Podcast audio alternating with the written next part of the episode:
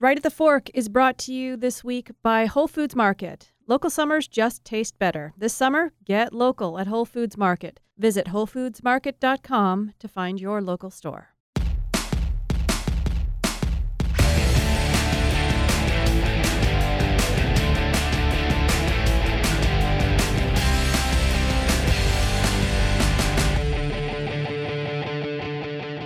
Carrie Welch on Right at the Fork this morning. This is Chris Angelus, and uh, I'm really happy to have uh, on the phone with us today uh, Carrie Welch, who is many of you know uh, is one of the is the co-founder of Feast Portland, and uh, also the co-founder of Little Green Pickle. Uh, that's responsible for a lot of what you read, impressions that are uh, that you'll see about restaurants, and um, and she is just a delightful woman. I think uh, you can get lots of information on Feast Uh, through different sources, especially on the website. But I wanted to talk to Carrie about herself, not so much about the event today. And we had the opportunity to do that, starting with her childhood in Connecticut. She grew up about uh, twenty miles, eh, fifteen maybe, from where I grew up. And um, so we share some common love of pizza and so forth. And the, the Long Island Sound Uh, was a big part of our lives um, growing up, so it's a pleasure to talk to her about that. But what I think you'll find amazing, too, is how in five short years, she's gone from moving here, and we'll hear that story, to uh, developing one of the premier food festivals in the country. And it's going to be in its fourth year already. She just got here five years ago and really didn't know where she was going. Her plan was really to open a restaurant, which has not happened. And we're actually glad that hasn't happened, because what she's done is fantastic. I think you'll enjoy uh, our talk with Carrie Welch this morning. Share it with others. And we know that Carrie is quite, and Jenny are quite adept at social media. So let's show them what you can do in sharing her episode with others. Uh, we appreciate it. And of course, we also appreciate ratings and comments at any of the places where you can find this podcast, Stitcher, iTunes, wherever, even our website. Uh, write us and say hello, and if you have guest ideas, we'd love to hear those too. But uh, this is a great guest idea, Carrie Welch. How are you doing? I'm doing great. How are you? All right. What are we, uh, a few weeks before Feast, and you're doing great. You have never shown any inclination to be nervous. Well, you can't ever let them see you sweat, right? Do you sweat? Uh, you know, not really. Once in a while. I didn't think so. I thought you get through scot-free. You've built this thing into um, a uh, uh, the premier event without without ever breaking a sweat. That's what. Well, I, that's because we have a good team. That's, I know. That's the secret. We had Emily last awesome year. Team. We had Emily last year. You got Mike, who's awesome, and uh, a huge team, and Jenny, of course. Um, but, you know, this morning I wanted to do something a little different, because we know that you're out there um, talking to a lot of people about Feast. So mm-hmm. that opportunity exists for people to get all the information they need at, uh, what is it, feast portland dot com? That's right. P O R T L A N D, which is spelled out because not everybody who comes from out of town for this wonderful event knows about the P D X thing.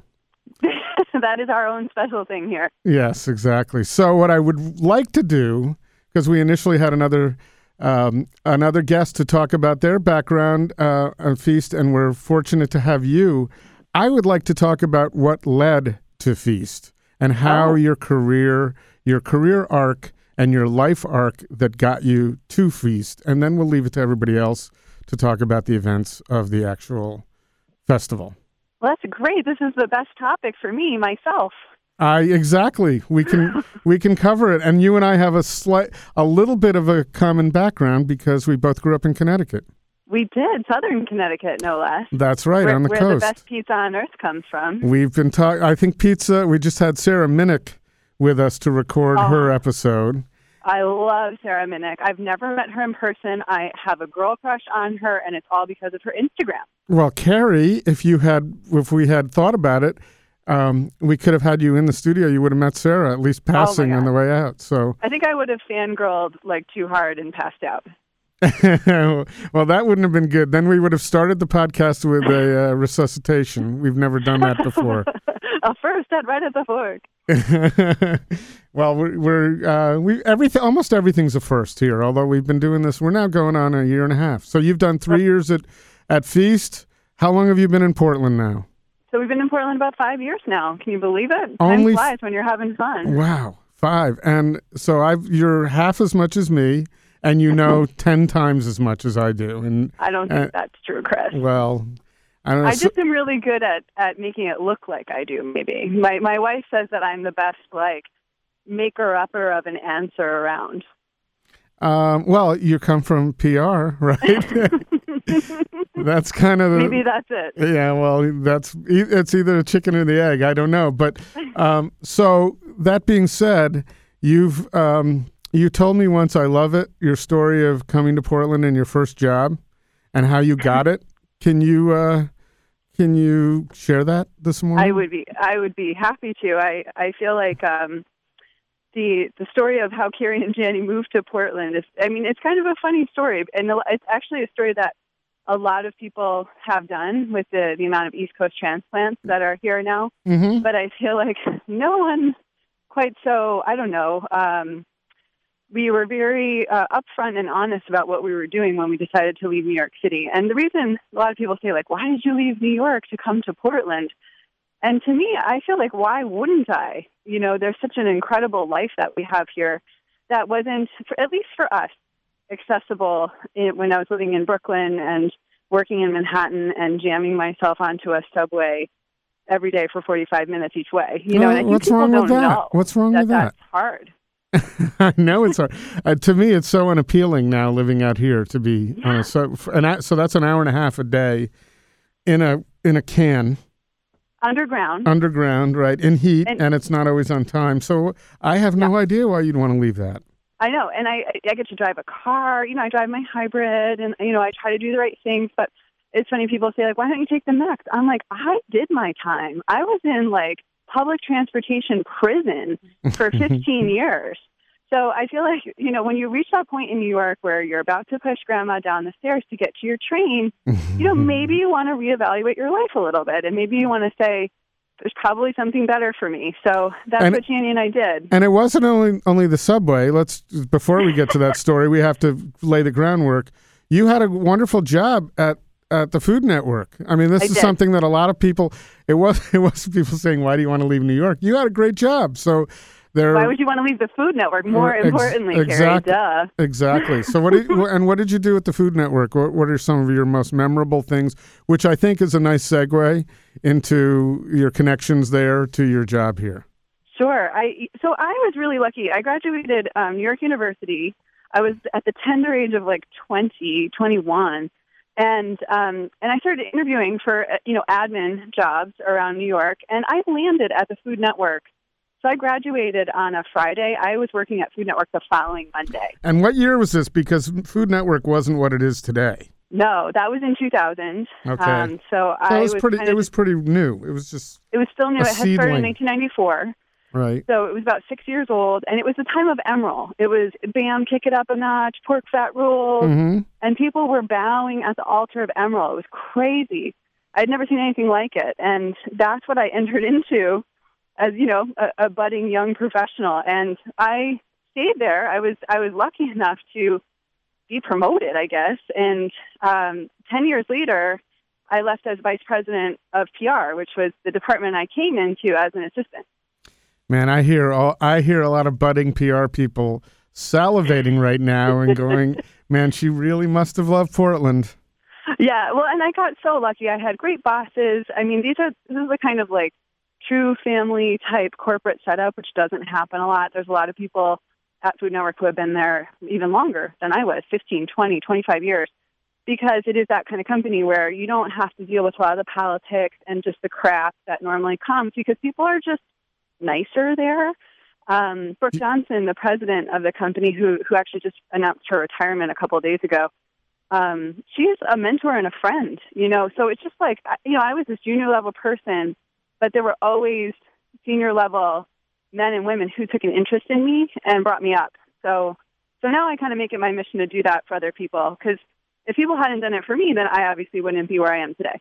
Do you think the food, do, what what you know of the Food Network, is it still like that, or is it is it gone over that that the cliff of uh, congeniality? I would say that the culture of working there is definitely the same, because for the most part, a lot of the same people are there. But I feel like what the network has had to make decisions for its business. And so when I was there, there was a lot of cooking shows. We launched Giada De Laurentiis. We launched Ina Garten, Paula Dean, you know, people that were really like kind of the straight up, like, I'm in a kitchen and I'm going to show you how to make something. Mm-hmm. And then the competition shows came. Like, I was part of the launch of Iron Chef Japanese, the first version of Iron Chef, with wow. the subtitles and the dubbing over, which was really fun. But, you know, they've made decisions that the competition, unfortunately, gets ratings. And that's where they are now. So it's it's hard because it's a bit of a catch twenty-two. It's permeated um, just reality, too, not only television. Yeah. But, you know, I, I remember getting an email from John Gorham once that he wasn't into competitive cooking, and when I asked him to do a couple of events, and now he's he's at Plaza del Toro. They have their V S program over there, which I'm, I know is fun, and he's probably really enjoys it, but... It's, you know, that sort of thing is, uh, is you, ha- you don't have to do it, but it's got a lot of attention now. You know, I think it's that, you know, chefs are naturally competitive. People like watching them compete. And there's something about, this is true of competition shows and reality shows and um, kind of the traditional cooking show. People like watching a recipe be completed. That's the basic thing about Food Network that makes it so attractive. I don't know why. I could, for me, I cook, but I don't cook a lot because Jenny, my wife, is an incredible cook who trained in a kitchen for two and a half years. But when I cook, I the best feeling is when you're done. So I feel like it's like, you know, almost like working out, you know, and that's what people like to see on T V. That's interesting. It's not the process. It's the completion and the result and the judging of it now. How was it? Oh, I know. That's everything. I mean, we get to judge each other, too. Yeah, well, I'm sure chefs don't like that, and and usually the criticism comes about when who who the hell is this judging my food? Well, and that's hard because I remember being on the set of Iron Chef America when we made it the, into a, a, a United States version, and it was neat because we brought it in in house. It had been done out of house for a long time, and the Japanese show we purchased from um, Fuji Television in Tokyo. And so this was the first time we were going to try to attempt to do Iron Chef, like inside of Food Network Studios. And I remember standing on set, and the chefs were really nervous. It was a Bobby Flay battle to start because he was just somebody who could kind of handle the pressure. And then the, the judges walked on after the competition, and a lot of times the chefs were just like, wait, what? Like, who? You know, but I don't Vanilla know. I Ice? That... Vanilla Ice? He's out here? Judging... Judging any kind of cooking is always really difficult, and you try to get chefs or judges that are notable in some way, shape, or form, and maybe they don't know as much about food. I don't know. But yeah. we always, I don't know, the producers of that show always tried their best to kind of balance the, the camp and the humor with the serious food stuff. Mm-hmm. Well, I so, yeah. that's one of my favorite um, T V shows because it's the most, I think, the most serious of all of them. It's the less, the least... Fewer novelties, less camp, and uh, Me too. And if you can withstand that, as Vitaly Paley did, is he the only, is he the only Portland chef that has won?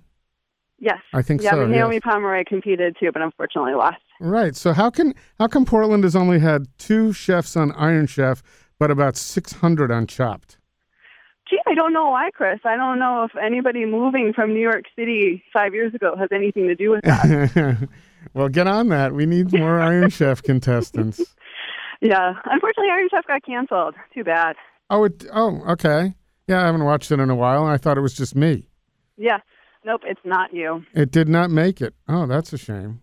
It made it for seven years, so I think that that's kind of like usually a bit of the life of a of a television show. And it's it, it's interesting when you're inside how television works. It's very ratings-driven. Um, and that's what I think people underestimate about Food Network a lot because because it's what we eat, you know, it's something that we do every day. Mm-hmm. It would be interesting if there was like a breathing channel or a fitness channel or something else that we have to do every day. Yeah, I wouldn't um, watch that. Because people have like real definite opinions about it. Yeah. But food is something we all have in, in common, and it's creative, and I guess some could say fitness could be creative, but maybe it's just not that exciting. It's a lot more fun. So what was it like hanging out with Bobby Flay? It was really cool. He's one of my favorites because he uh, was definitely an advocate for me and helped me understand what chefs do every day. I was on a couple of book tours with him where we traveled together a lot, and just saw like the just the massive amount of work that they take on. I traveled with Bobby and Rachel Ray and Giada De Laurentiis, and I kind of learned what it was like to never stop working, truly, ever. And they um, inspired me. You know, I worked real hard for that network because I thought that I was working for people that, like, if they were not stopping working, then why should I? You know, and I wanted them to do well, and I wanted their shows to be successful. So it was just a lot of fun. And, and also, chefs know how to have fun. So we would go out after the, the hard work was complete and, uh, you know, just, like, drink our faces off and go dancing. Well, get that out of their way before you had uh, had your child, because that's not happening anymore.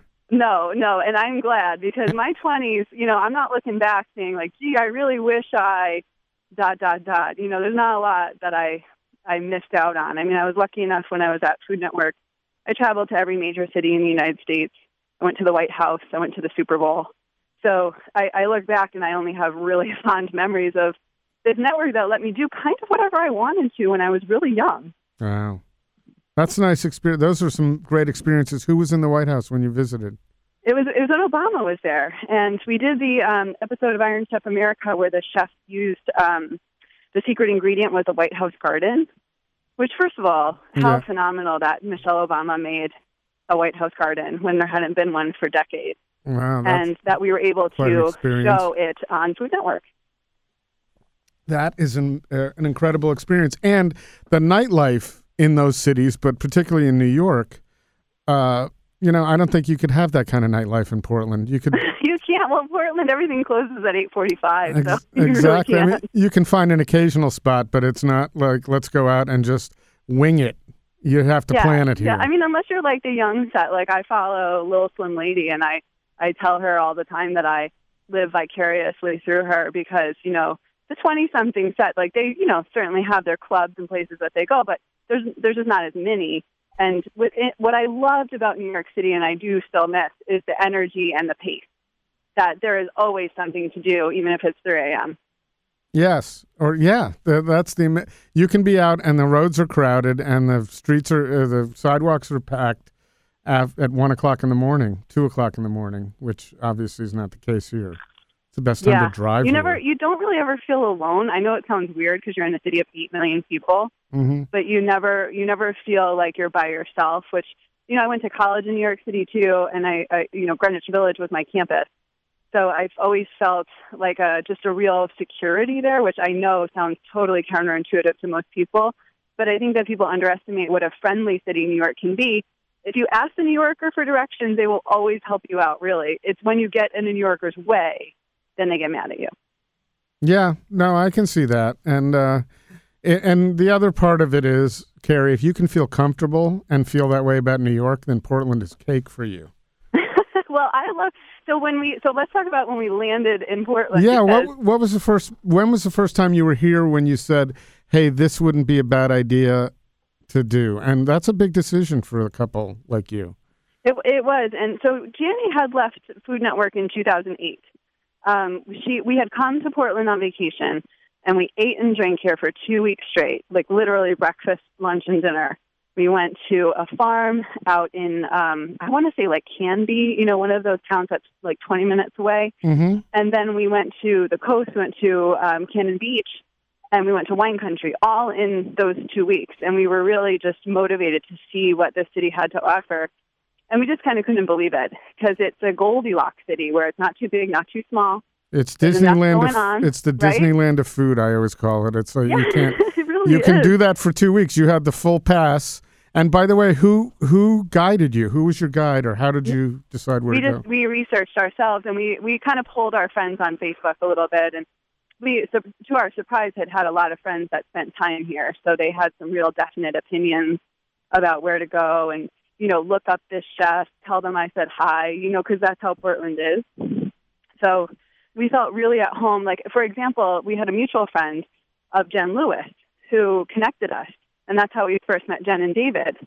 And we got to go see Lincoln as it was being built, which was really cool. Yeah, and Jenny worked there for a while. For... and then Jenny, yeah, so then, like, fast forward two years later, Jenny and Carrie finally, you know, get the wherewithal, sell their apartment, although actually we didn't even totally sell it until we moved here.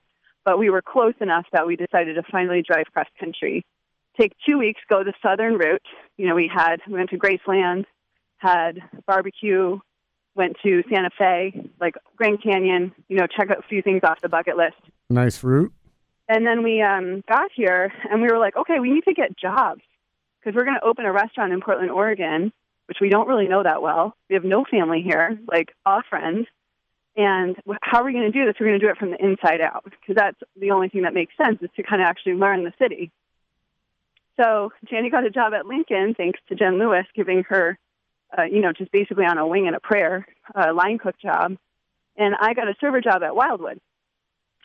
So that was fun. But but and, there's and, a story behind getting that job, correct? Oh, the story.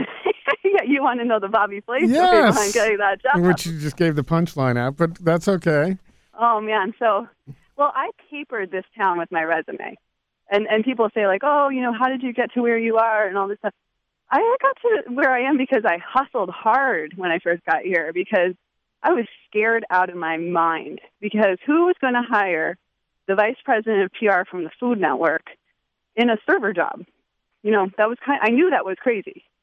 Well, you certainly know how, well, you said it before. You know how to give the right answer at the right situation. That's certainly something a server could use. Yes. You know, you think that P R could translate into a server job pretty well. Yeah. And I, I imagine so. For most people it probably did, just unfortunately not me. But or I guess fortunately in a way. But yeah. we uh, so finally like Wildwood called me back and I couldn't believe it. And a lot of people said, do you realize what your resume is? Like, are you sure? They're like, what are you doing? And so Wildwood asked me all those questions. But then said that they were intrigued by my resume because of the P R experience, and maybe if they hired me, I could help them on that too.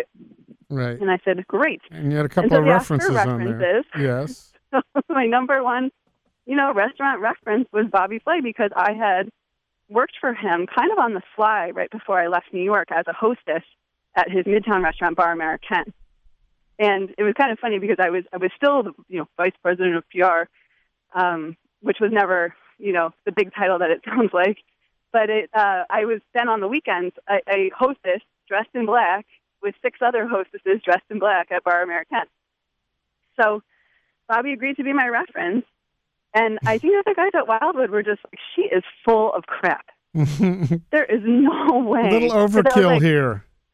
Well, I just said, I was like, just tell me when you want him to call and he will call you. I'll have Bobby Flay. That happens all the time when people are applying for server positions or hostess positions. yeah, Did you, you know, want Bobby Flay to call? Yeah. So I arranged for a day and a time and he called them and, you know, gave me gave a reference. And I think the reference was something to the effect of, I'm Bobby Flay, hire her. And yeah, so when Bobby Flay speaks, you listen. Yes. I mean, yeah, he's, I think what people underestimate about him, a lot of people say things like, oh, he's too cocky or he's arrogant or whatever.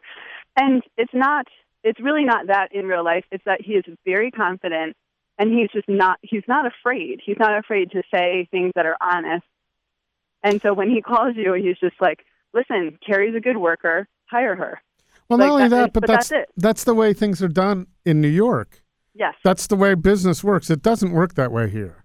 It's much no. softer here. And uh, so it's it's about connections, and not that connections don't work here, but the bluntness that he displayed in that comment was exactly what you said, because he's confident in what he does, he's good at what he's do- he does, and that's the way they operate in New York. Yeah you, yeah, you should know who I am, and so if I'm telling you this, it's not bullshit.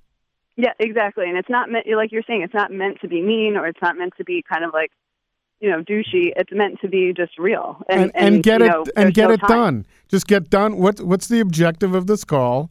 To get, to get Carrie hired. Okay. And this is how I'm going to say it. Just do it. Hire her. Yeah, exactly. It's like how you and I do business, Chris, right? It's like East Coast.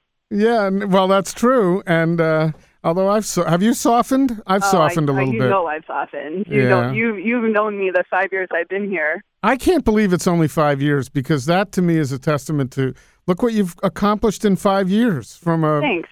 I, yeah. That's when you first said that at the top. I'm like, wow, that doesn't seem like long. It isn't long, but that's a, we that's... took a, we took a year to do Feast the first. Um, so the like the planning for the first year of Feast. We got here in November two thousand ten when the Bobby Flay conversation happened, and I got hired at Wildwood. And at that same exact time, that's when I met Mike Thielen, and we yeah. started talking about Feast. And then we waited because, you know, most people would have been like, oh, hey, let's do an event, and, you know, a few months later, let's just put it on. Right. But we knew we had to plan it well, and we knew we had to take our time. We had to raise a lot of money to, to get things um, to where we wanted them to be in order to have the quality level be what Feast is now. So then we launched Feast the following year in September of two thousand eleven. That's so, still remarkable to me. It's it's it's actually still very fast in terms of like a a national leaning festival. I, it's and I'll tell you my perspective. So I'm working on these trips with chefs to Europe. So oh, I've been yeah. I've been working. We haven't even gone on our first one yet. We sold out to Barcelona with Jose at Atala. Congrats on that. That was really fun. He and I met this morning. But we started a year ago. This is for sixteen people. You have how many thousands coming to Feast? We and, had twelve thousand last year. Yeah, so you so, had yeah. twelve thousand. I'm I'm trying to make sixteen people comfortable. And I think uh, that it's the same. It's almost like with the with the baby. That your your wonderful producer Heather Jones once said to me, it it doesn't matter where you're going. If you're going down the street or if you're going to the coast for a week, you're going to pack the same amount of stuff. And I feel that way on events. It doesn't matter the size of the event. You still have to do all the same things. Yeah, but that's a, there are a lot of moving pieces to what you're doing. That's very true. And we just to, have to do them thirty times over. So yeah, thirty times over and do them well. The thing that is impressive to me is that first year, for those of us who weren't you on the inside and your team, it looked it. I'm sure there there were some glitches on your end, but it looked it was like clockwork and so well done and so big.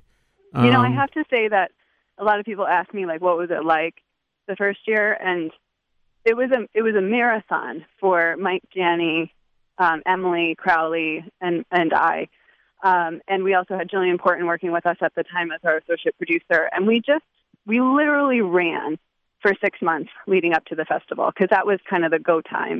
And we worked twenty-four hours a day. We we had shifts where people would say, "Okay, I have to go eat dinner now. Um, I'm going to be offline for an hour, but I'll be on. I'll be back on by eight thirty."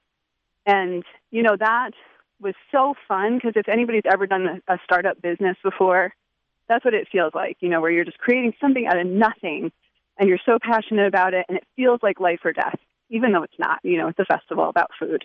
But it was really, I remember running, being like, like listening to Eight Mile by Eminem and being like, God, I'm going to do this. It's going to be great, you know? And so that feeling is, was unlike anything I've ever felt in my life. And when the festival happened, I, I felt like weak in the knees, you know. I felt like, wow, it is actually looking like what we thought it was going to look like. Which is remarkable and, because you never know the first time exactly no, how it's going to come together.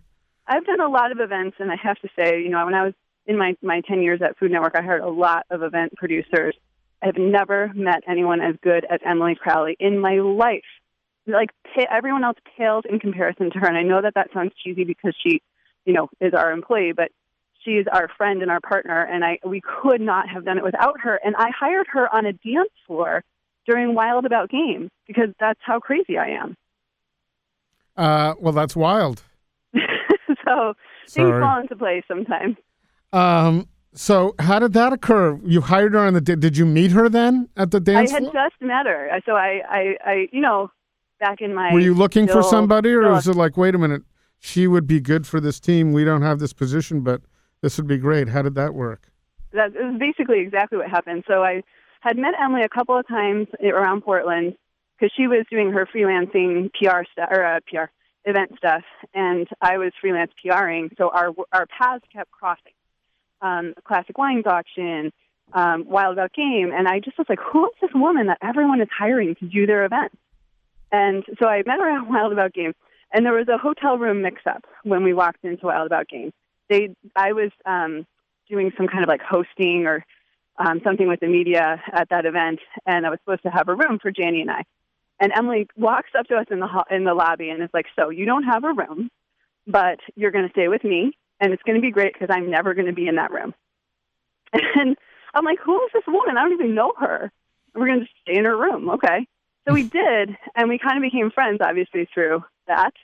And um, towards the end of Wildwood Game, there's a lot of fun after parties that Jeff and his team do. Mm-hmm. And so we were in, I think, a garage of a condo complex, and we decided, I think, you know, sorry, Super White Baby's getting some, some fan love on our walk here. Um, he, um, so we were in the, the garage of this condo complex, and I just said to Emily, I was like, so we're thinking of starting this festival, and I really think that you'd be great for it. Do you want to chat? And she was like, yeah, but this was like during karaoke and like some wild dance party. Do you remember what the song was? I don't. I remember that I saved my wife, who I love more than anything, but doesn't know the words to any song ever. Same with so, me. I'm pretty sure like it was like a Bust a Move type song. Mm-hmm. And I, oh no, it was Shoop. Oh, I remember. It was Shoop. And I know go. all the words to Shoop because I grew up in the nineties and I was on the dance team and we did a routine to it. So in any case, uh, music, Emily emailed music me the works next day and better was like, than so food. That uh, dance floor conversation, do you want to like make it official and have coffee? So that was that. That is, uh, and it went, I have a question for you because I always marvel at this. The intensity of putting Feast together with your wife. Oh, yeah. Did did it solidify the love? Did it prove that you could get through some hurdles and still love each other, or how did you, how how did that play out over time? You know, Jenny and I worked together at Food Network, so I feel like we worked together for a long time, and we we it's like this just it's always there for us, and we're not really worried about it either way. Where the work doesn't affect our relationship, so we disagree about work every single day. We're one of those couples where we're the business owners, like, you know, the, the mom and mom team, I guess, and the, our poor employees, like, have to listen to us debate everything. But it's it's kind of for the better because it makes the work, like, really good, where we've we've looked at it from every angle. So even when we were at Food Network, Jenny was at food network dot com leading the design team there, and I would, like, need stuff from them all the time. I needed photos and assets and logos. And, you know, she would give me a hard time because she was kind of flirting with me, I think, at the time. But uh, it wasn't ever this thing like, oh, yes, Carrie, I'm going to do whatever you say, or, oh, yes, Jenny, I'm going to do whatever you say. We've always had kind of a real respect for each other and each other's work. It also helps that Jenny does work that I don't know how to do mm-hmm. at all. Like, I'm, I'm not a designer. I don't and, know how to use Photoshop. I, by the way, that was one of the things that impressed me so much at all three events, but in my first exposure to it was the design of everything at Feast and how how well thought out it was and how beautiful it was and how you could have taken the easy way out and never did. And uh, she, that's nice, yeah. Yeah, I well, was. I thought we'll she did We'll tell Jenny it. via this interview that you said that. Yeah, let, let her hear it. But um, no, I I'm and I'm not just I'm not just saying that. I was just design is important to me. I come from the advertising world, and I, I just thought that was a big part of your success. Thanks. Yeah, we, we were lucky to work with Wieden and Kennedy our first year, and Jenny took the style guide that they created for us and really just brought it to life. So, and since then, so she year, she was guiding two, Wieden and Kennedy. I'm sorry. She was guiding Wieden Wieden and Kennedy. No, you can't. You know, you can't guide Wieden and Kennedy. We're going to take a break here and have a brief word from our sponsors at Whole Foods Market. I don't know if you guys know this, but Whole Foods has been supporting their community and their local businesses for, for eons, as long as they've been in business. And uh, we have a little clip here from Denise Braley, who's the local forager for Whole Foods Market, talking about one of her favorite finds, uh, Heidi Ho vegan cheese. And some of you might know Heidi Ho because she was on Shark Tank uh, about a year ago. And so Denise talks a little bit here in this clip about discovering her and what happened next. I found Heidi at a, at the P S U Farmers Market. She'd only been in business for a few months, and um, her products weren't on the shelf anywhere. And she is now not only in all of our stores in the Pacific Northwest region, but she's in many of the Whole Foods Market stores nationwide. You know, the race doesn't stop. Heidi being committed to working with us and you know, getting her product in front of our customers and being in store doing demos and all those kinds of things. But, you know, one of the, well, we've actually given Heidi two loans, and the second loan she got was um, used to help build her new production facility, which is here in Portland, you know, near the airport. And so that new production facility allowed her to increase uh, production levels so that she could support having her product in m- many of our stores nationwide. Can I just interject um, with a little food story this morning, because I will please. forget about it later, and I just want to, this to go on the record. I met with Jose Chesa this morning about our trip next month, and uh, he said, you, you will you will appreciate this because you'll understand the impact of this. He said, I'm sending you the menu from our workshop at Tickets, Tickets Bar. Tell me if there's anything you want revised. And I looked at him and said, are you kidding me? You're asking me to tell uh, to tell the Adrias what they should do differently? What what is what kind of question is that? Anyway, I thought that was funny. So Jenny, and I'm not purporting yeah, that Jenny is in no. my situation in relation to Wieden and Kennedy, but that's why I asked that question. No, you, yeah, it's it's like when you really respect someone's creative perspective, you know, you just would never. But I think that, you know, we were, when we worked with Wieden, um, they, they did the logo, which really set the tone, like you're saying. So um, then, you know, trying to make our website from scratch, Jenny did that in year one, which I don't even know how that actually happened. I just remember her being up basically all night drinking Budweiser, just doing it.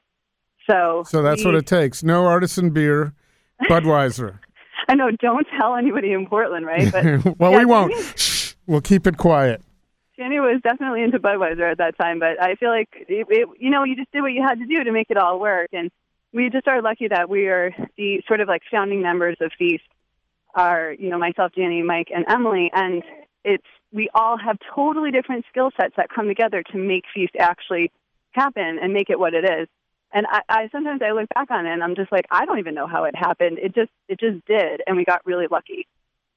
So were you a food lover as a kid? So is that I part was, of it, or was it P R that you happened to work at the Food Network? It was a little bit of both. My mom always cooked. She was a working mom. My parents moved, or worked out of their house. They owned their own business for twenty-five years out of our house for the most part. What kind of and business? It was a graphic design business, and I just, I'm really proud of them because they, um, first of all, I, I'm sure that's why I own my own business now, because that has to kind of like osmosis sink in a little bit. Um, but they went from desktop publishing, or they went from literally like, I don't know, I'm not even sure what you call it. You call it like actual like design where my dad was illustrating um, scanners um, and medical equipment and mm-hmm. my like actual graphic design. And then they moved it to desktop publishing to computers because they had to. Yeah, so well, they became little, web designers by the end. Isn't that C A D, C A D, or I, I don't know. Is it what? Isn't that C A D, computer aided design, C A D? Isn't that what yeah. that is? Or like architectural? Well, anyways. It, no, it wasn't. It was actual just like true. So my, my parents both went to school for fine arts. Mm-hmm. And so my dad, they would create, you know, annual reports and, and, you know, just regular graphic design, printed material type work. But my dad would hand illustrate them just because it was a skill that he had. Did did they, um, was New York their their concentration? Is that? They, there are so many people in that area well, who... You know, it, it was actually like Stamford, Connecticut, and oh, Hartford. Yeah.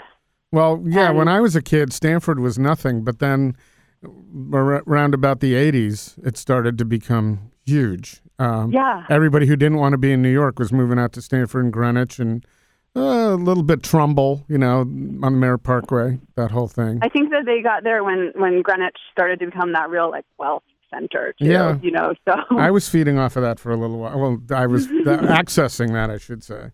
Yes, exactly. Yeah, so. so I feel like, you know, my mom always put dinner on the table. She would make, you know, whether it was like pork chops, mac and cheese and green beans, um or if it was like a homemade lasagna, you know, she made dinner.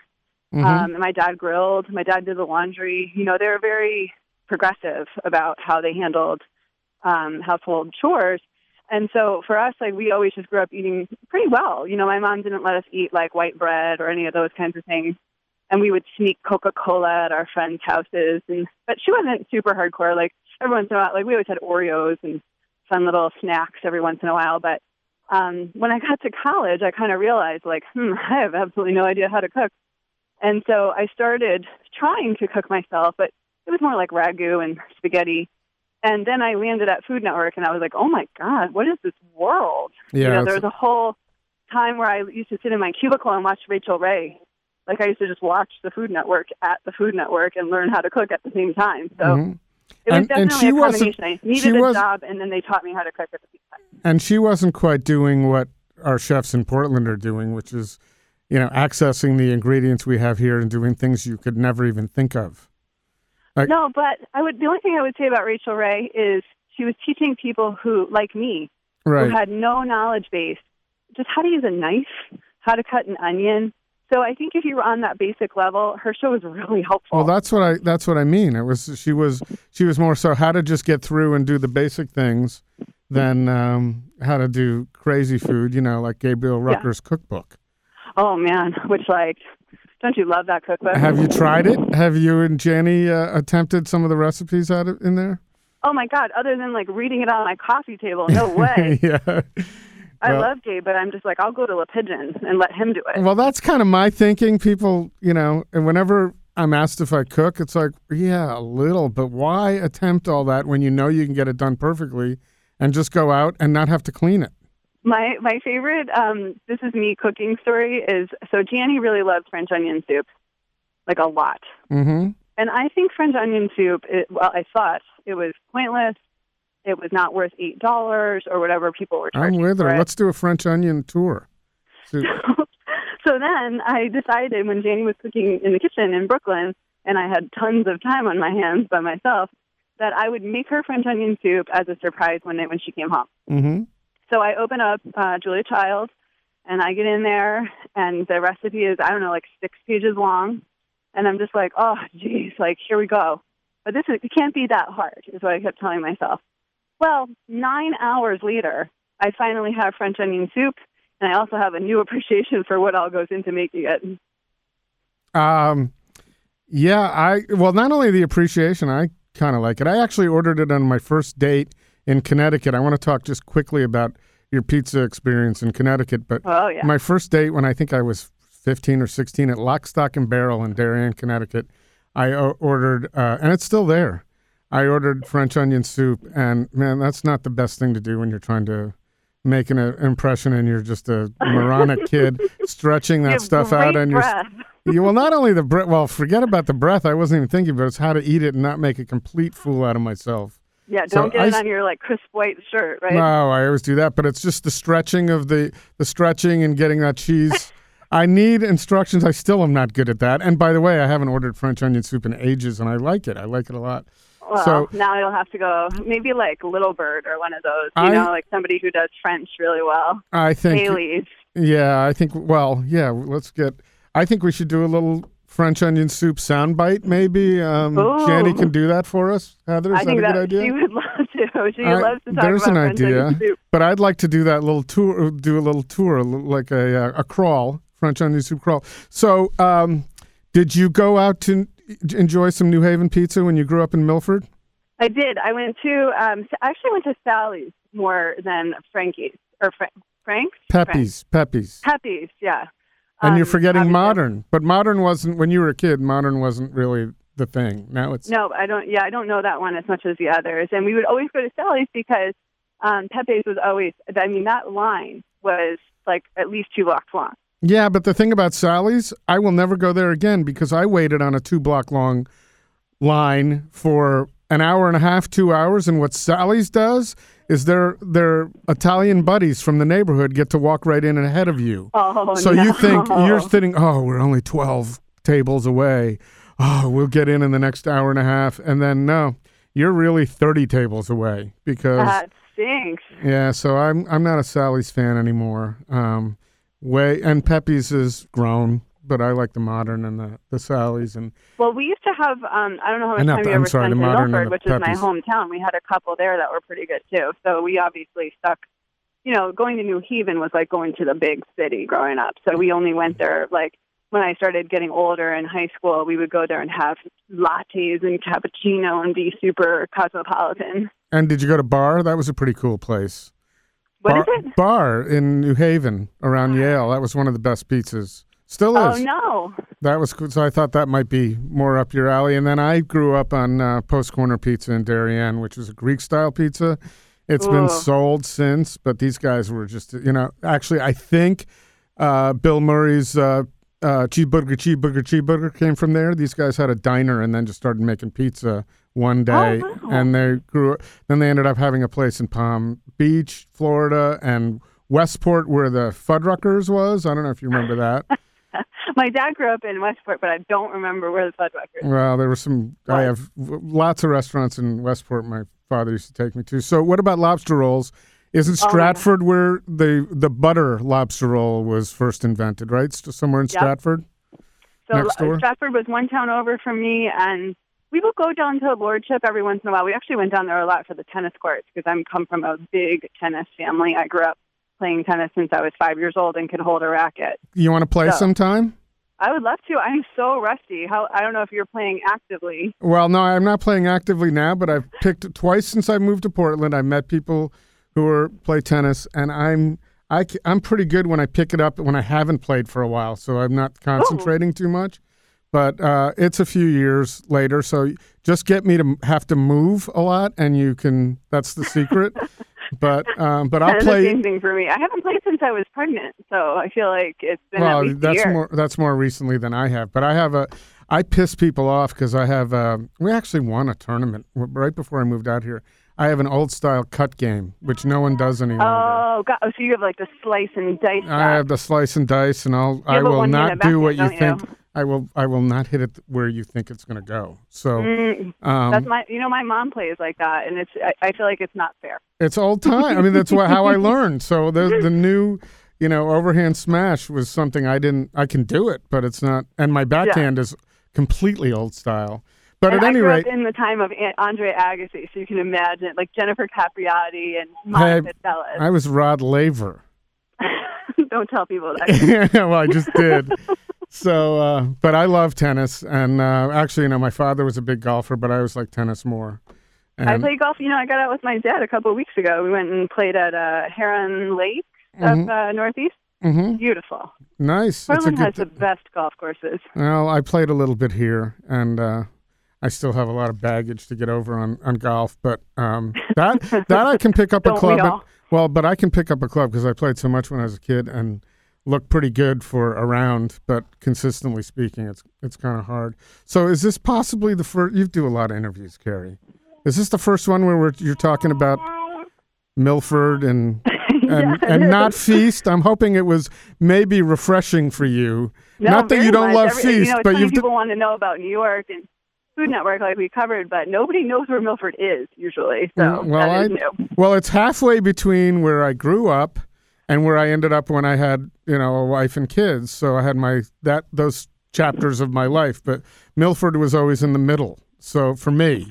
Oh, you know, I think it's, it's such a great town. I miss it a little bit. My best friend still lives there. We I grew up in like one of the, one of the beach communities, you know, where we all, you know, left the house at nine and didn't come back till dinner time and just went, you know, played tennis and went in the in Long Island Sound and stuff. So I, I had a really lovely childhood there. So we miss it, but my folks moved out here last year, and they really love Portland, so oh, it's that's, helpful. That's nice for them, because that's a nice move, and I have the same fond memories of Connecticut. I just love my childhood, and happy that I have it, and I'm beginning to appreciate it a little yeah. more now.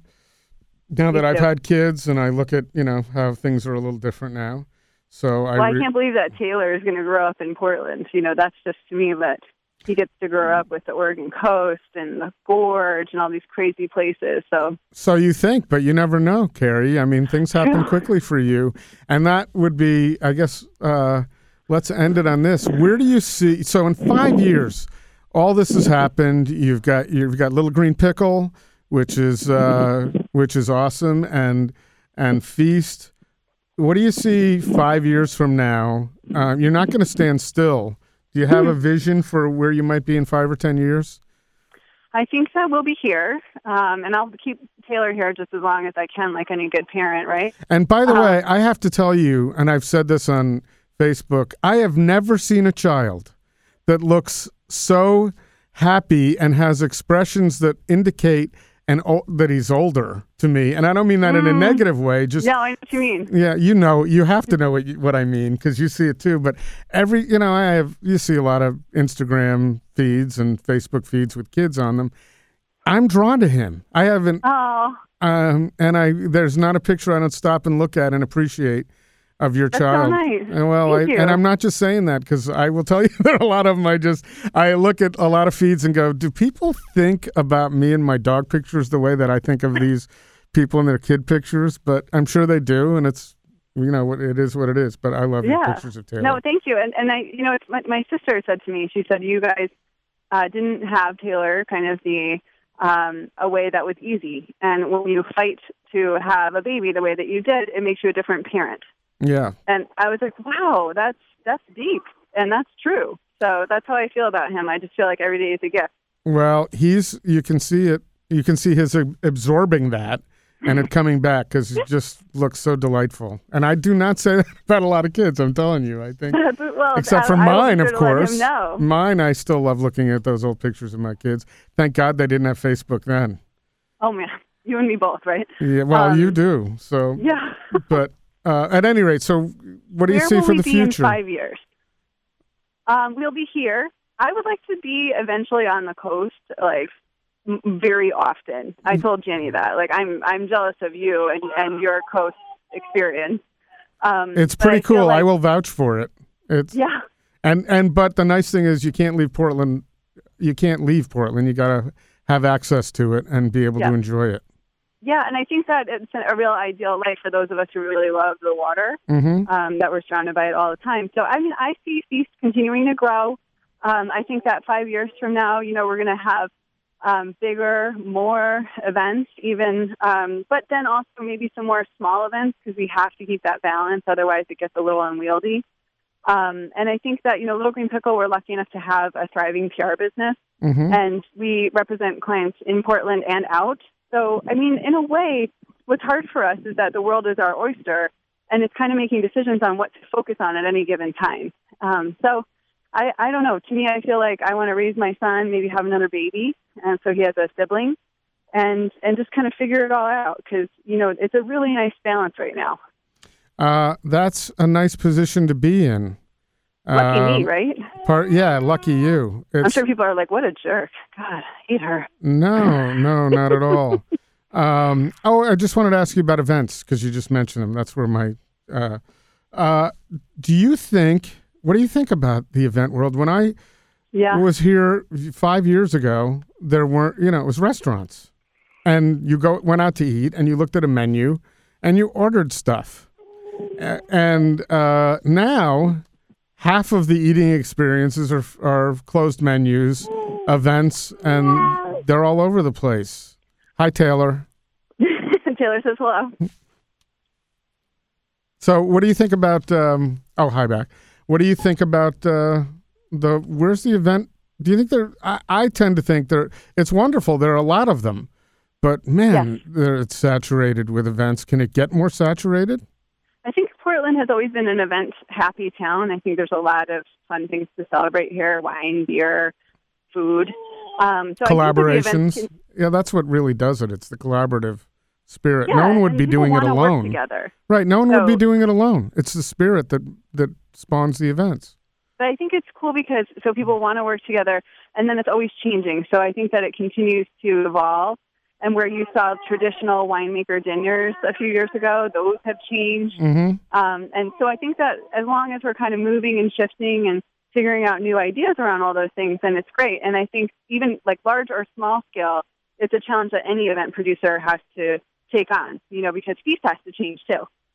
Yeah, well, not you just have to grow it. I don't think you, I think you want to take, it works. What what what works, if it if yeah. it's not broken, don't fix it. Yeah, not too much, but just a little bit every year. We always say that the number one challenge with Feast is, is besting ourselves every year, topping ourselves every year.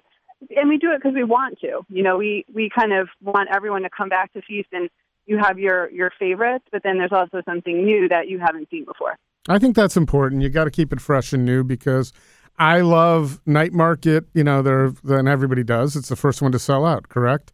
Yeah. And usually. and so and so many. But I think over time, someone who I like Night Market, but I don't know.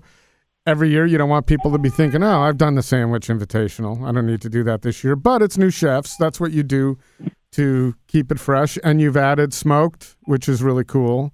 Yeah, so, I mean, I think like smoked is a good example that, you know, we saw an opening on the Saturday night event and we took it and said, we, I think that we could do even better. So, do so you, are you going to be doing uh, any cannabis uh, events next year? You know, I'm planning one with uh, with Leather Stores at Noble Rot coming up oh, soon. Oh, yeah, that sounds like fun. Yeah, why not? Um, we are going to see how all this shakes out a little bit more. Yeah, but I no pun say, intended you know, on that. Never. No pun intended on that, on how it shakes out. Um, yeah, no, it would be kind of cool. And then uh, it also is something, there are a lot of food festivals around the country, probably not going to be done anywhere else in the near future. So, yeah, that could be a, a new kind of claim to fame eventually. But yeah, I mean, I think that uh, as it sort of evolves, we will evolve with it. Yes, I'm sure you will. I'm sure you'll pick up. You're not going to miss an opportunity. That I know. No. That you know, know that, yeah. If yeah. there's an opportunity, we'll probably jump on it. Well, so speaking of opportunities, I'm glad we had this one today. Me too. You know, I I adore you. I adore Jenny. I think everything you guys do is great. And uh, and I am uh, proud that in, and there are quite a few tra- Connecticut transplants here in Portland. Have you noticed that, by the way? I have, yeah. Rick, it's Rick nice Giancarelli. When people know where New Haven is these yeah. days. Rick Giancarelli, Tommy from Bunk, you know, there's... We have a lot of we have a lot to be proud about. So um, we do. So I'm glad to be in the uh, the club with you. Well, same here, Chris. We love you, and right back at you. And thanks for having me on today. My pleasure. I'm glad you could do it. You got it. All right. We'll see you in a few. Okay. Bye. Thanks. Right the Fork is recorded in the beautiful studios at Alpha Media and expertly sound engineered by Court Johnson and produced by me, Heather Jones. If you want to find us, we are on iTunes and Stitcher and SoundCloud. We love ratings and reviews, so thank you to those who have done that, and please, we hope you'll continue to do so. You can find us at portland food and drink dot com and portland food adventures dot com, and of course, right at the fork dot com, discover portland dot net, and now at food carts portland dot com. Lots of great places to find us. We're also on Twitter, Food Podcast P D X, and of course, Facebook as well. Also on our website, we now have a donate button. So if you enjoy the podcast and want to see it continue, please donate, and thank you so much.